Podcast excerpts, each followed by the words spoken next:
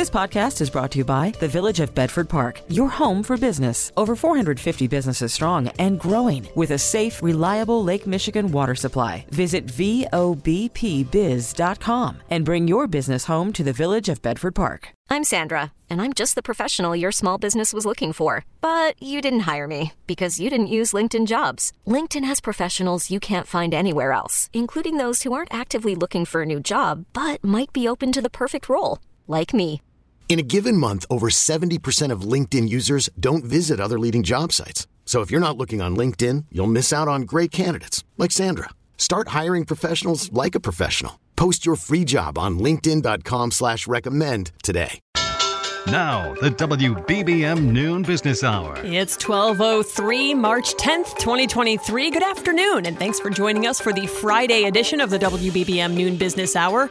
I'm Rachel Pearson, filling in for Rob Hart. The arrival of a baby is certainly a time for financial action. We'll cover that in our next segment, but right now, as mentioned, the government jobs report for February tops today's data. Let's break it down with the help of Greg McBride, Chief Financial Analyst at Bankrate.com, based in Palm Beach Gardens. Gardens, Florida. And Greg, uh, there was a little bit of surprising uh, information there. Specifically, I think that the payrolls rose 311,000. That was more than expected.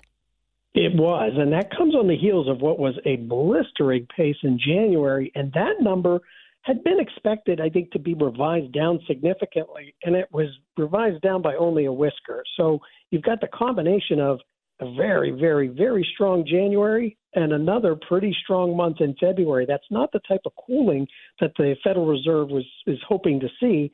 Uh, it's just going to take more time, and then that could force the Fed to, you know, kind of underscore that mantra we've been hearing all week about rates continuing to rise and staying higher for longer. Help us understand what sectors led when it comes to job creation in this latest report.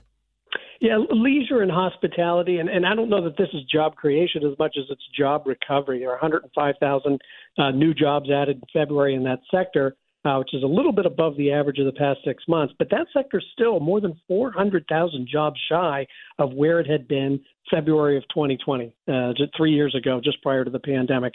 Uh, retail, government, healthcare, professional and business services all came in with pretty solid months and months that were really consistent with what their averages have been over the last six months. So, you know, we talk again about, you know, the Fed wants the labor market to cool down.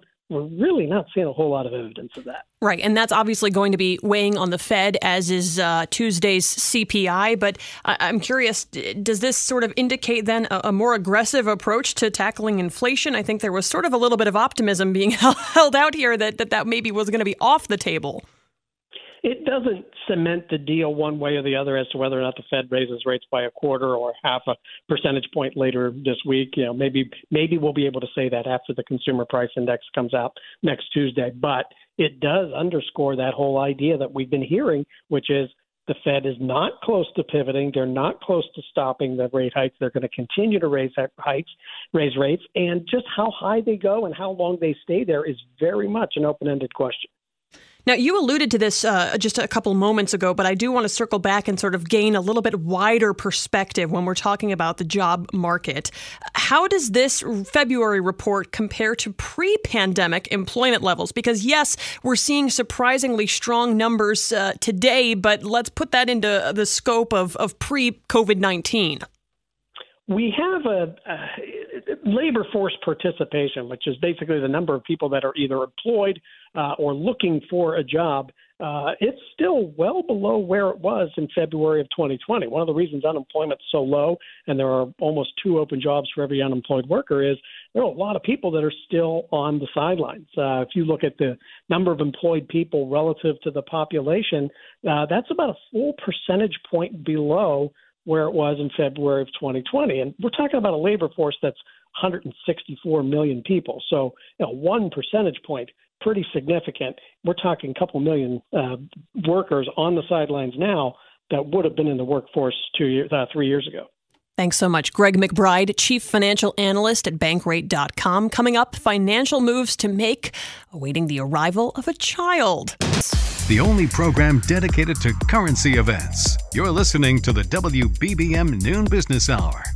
The arrival of a baby can certainly be a hectic time as new parents deal with a laundry list of tasks, including time to find some much needed rest, but you do need to take some time for some financial planning. Let's get help this afternoon from Mark Horner, a wealth advisor at Fairhaven Wealth Management based in Wheaton. And Mark, uh, this could, uh, listen, a baby in itself is daunting, but then you think about how much it costs to have a baby and to raise it, and think about things like college. Now's the time to start having those conversations. It's a long list, Rachel. You're right, but uh, time is uh, is your biggest friend. So getting started early on some of those on some of those goals is really the the most important thing to do. So talking about college, the sooner you get started saving for college, the the the better.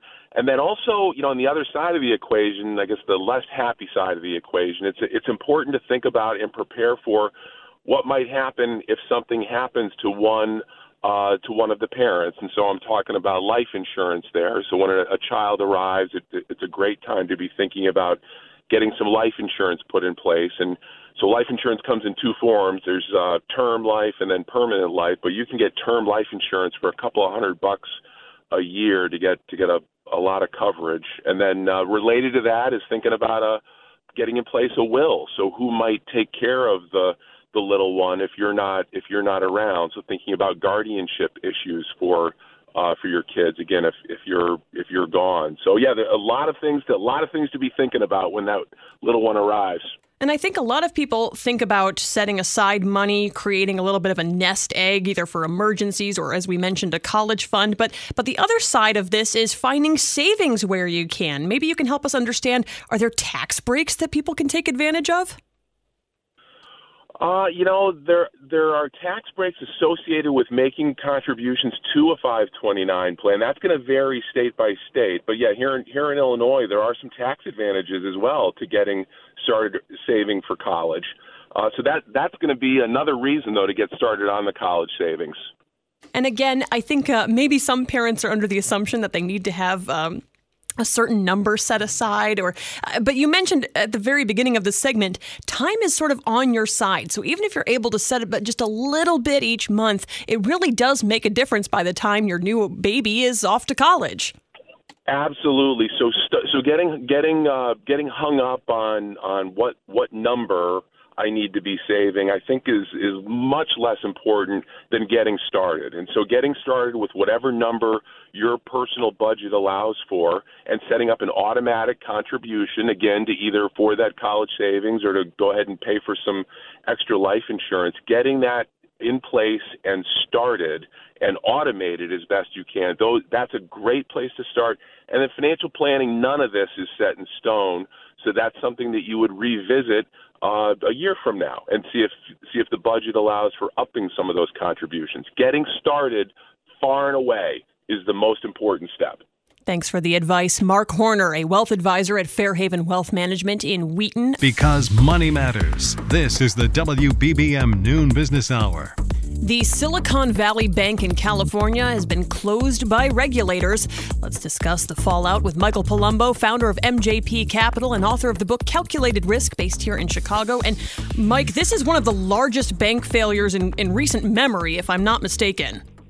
Well, good afternoon, Rachel, and thanks for having me on. Yeah, this is uh, uh, a lot bigger bank than I think a lot of uh, people are, were aware. It was, the, I believe, the 16th biggest bank by assets in the country. So it's it's not like just some little regional bank uh, failing here. And I mean, they it was worth 20 billion dollars market cap uh, a week ago, and now uh, investors are are left with zero. So this is a pretty major event. I mean, I would I would hesitate to compare it to Lehman Brothers because that was a a, a symptom of a much much bigger problem at the time. This may be a one-off. We're not sure, but it is a big bank, and and then you have to look at okay, who's going to be affected by by by this? Uh, besides obviously equity holders of the bank, which are probably going to it's going to go to zero. But uh, you also look at at anyone that had accounts there um, and and then also other banks that had relationships with this bank. Yeah, what's going to happen? You've got these large companies, wealthy individuals pouring money into into SVB, and and I'm guessing that insurance only goes fo- so far when it comes to getting their money back. Yeah, that's exactly right. So FDIC insures the first two hundred fifty thousand.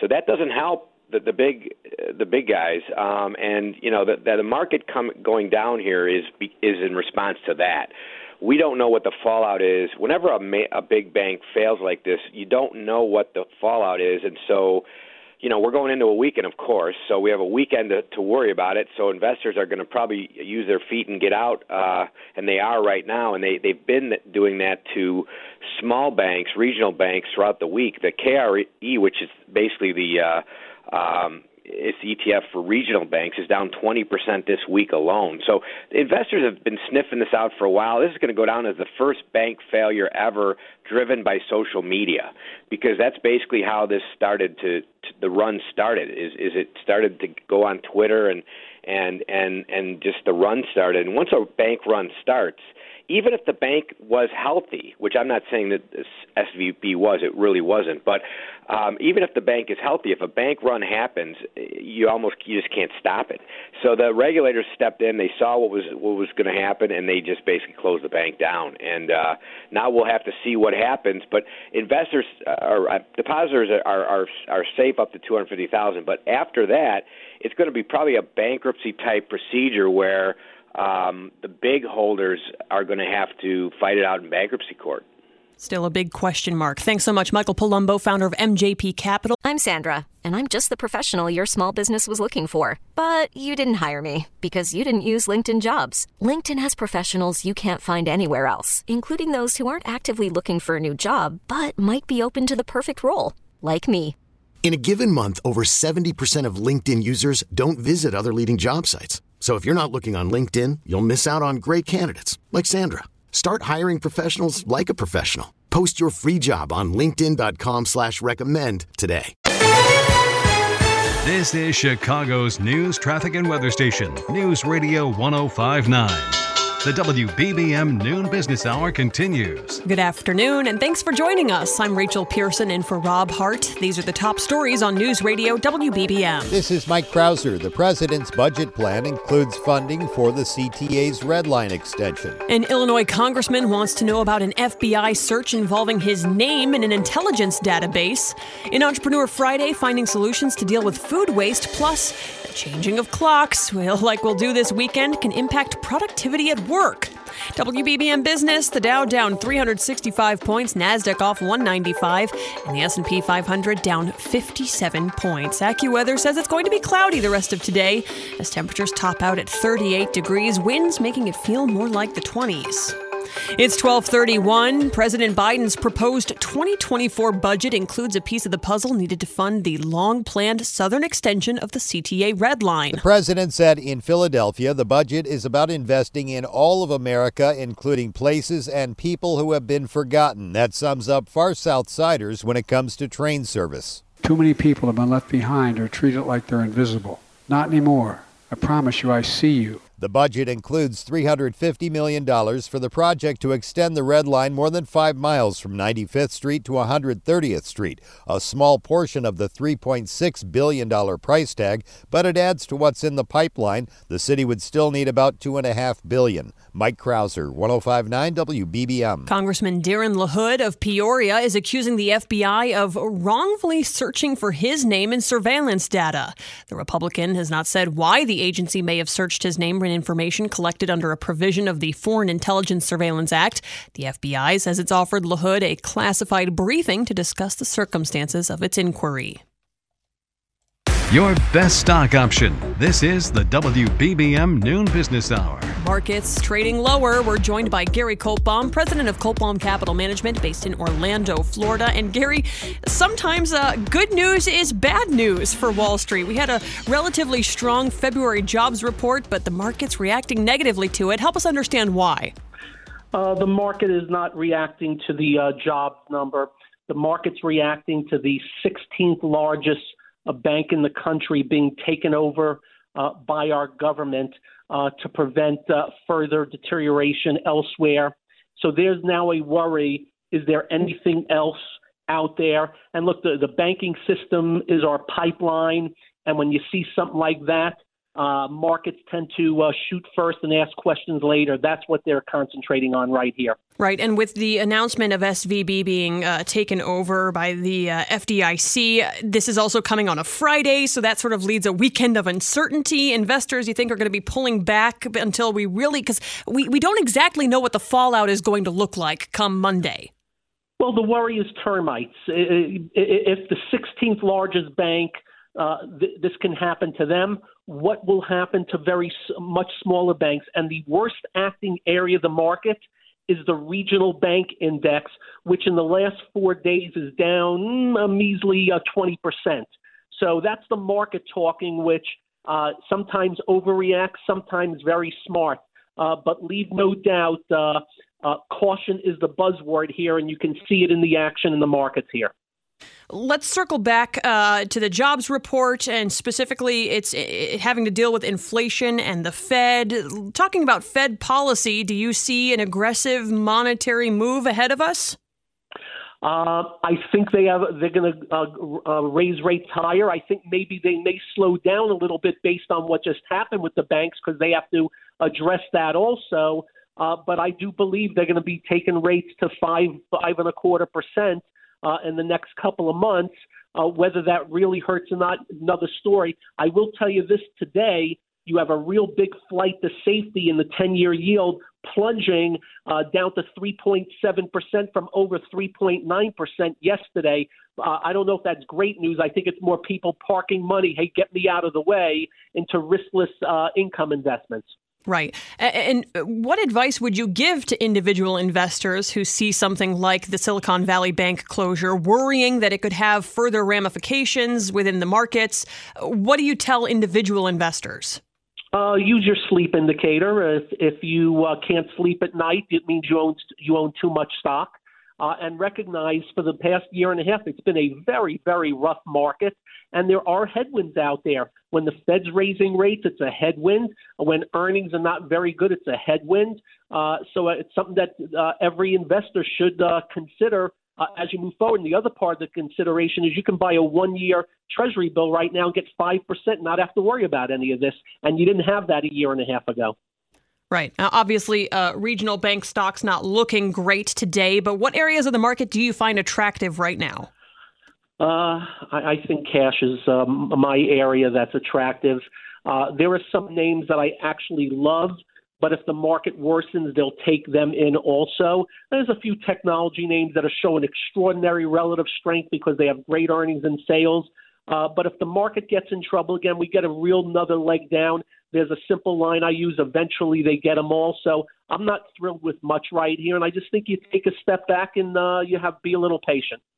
And the other question that I want to sort of pick your brain at is is what advice do you have for people that are that are investing in a 401k, thinking about making short-term changes here?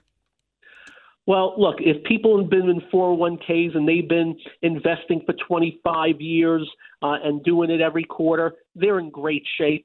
Uh, I, I wouldn't change that. You know, the one thing we do have in the market since the markets have opened, uh, eventually we go to all time highs again. Uh, maybe it takes some time, maybe you go through some trouble, but uh, uh, over time, usually we get there. So I don't know if I'd be changing anything, but it all goes back to how the individual feels. Don't worry about what somebody else feels. If you feel like you have too much, uh, take a little action. You can always get back in. Appreciate the advice. Gary Kaltbaum, president of Kaltbaum Capital Management. You can find him online at garyk.com. Up next, a check on where the Dow theory of the market stands. Lunch money for all generations. This is the WBBM Noon Business Hour.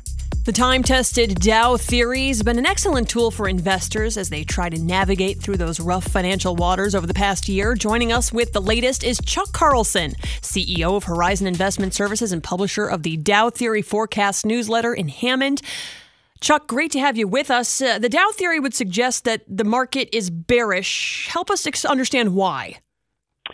Well, the Dow theory looks at two things the Dow Jones Industrial Average and the Dow Jones Transportation Average. And from the movements of those two indices determines whether the market's primary trend, the trend that typically lasts a minimum of eight months, if not longer, is bearish or bullish. The Dow theory has been on a bear market signal now for the last several months uh, for most of, of 2021. I'm sorry, most of 2022 uh, and into 2023. And the reason for that is that we have not had what you need to see under those two indices uh, to to change the trend from from bearish to bullish. We were close uh, when the Dow Jones Industrial Average did get fairly close to what we deemed an important high level, and that was the the late November high in the Dow Jones Industrial Average. And in fact, the Dow Jones Transportation Average did super did exceed their late November level. But you need both of the indices to confirm one another. We didn't get that confirmation in the Dow Jones Industrial Average, and then the market promptly sold off. So right now, the the primary trend is is still bearish under the Dow theory. And what levels are you watching, and at what point does it tip and things start to turn around?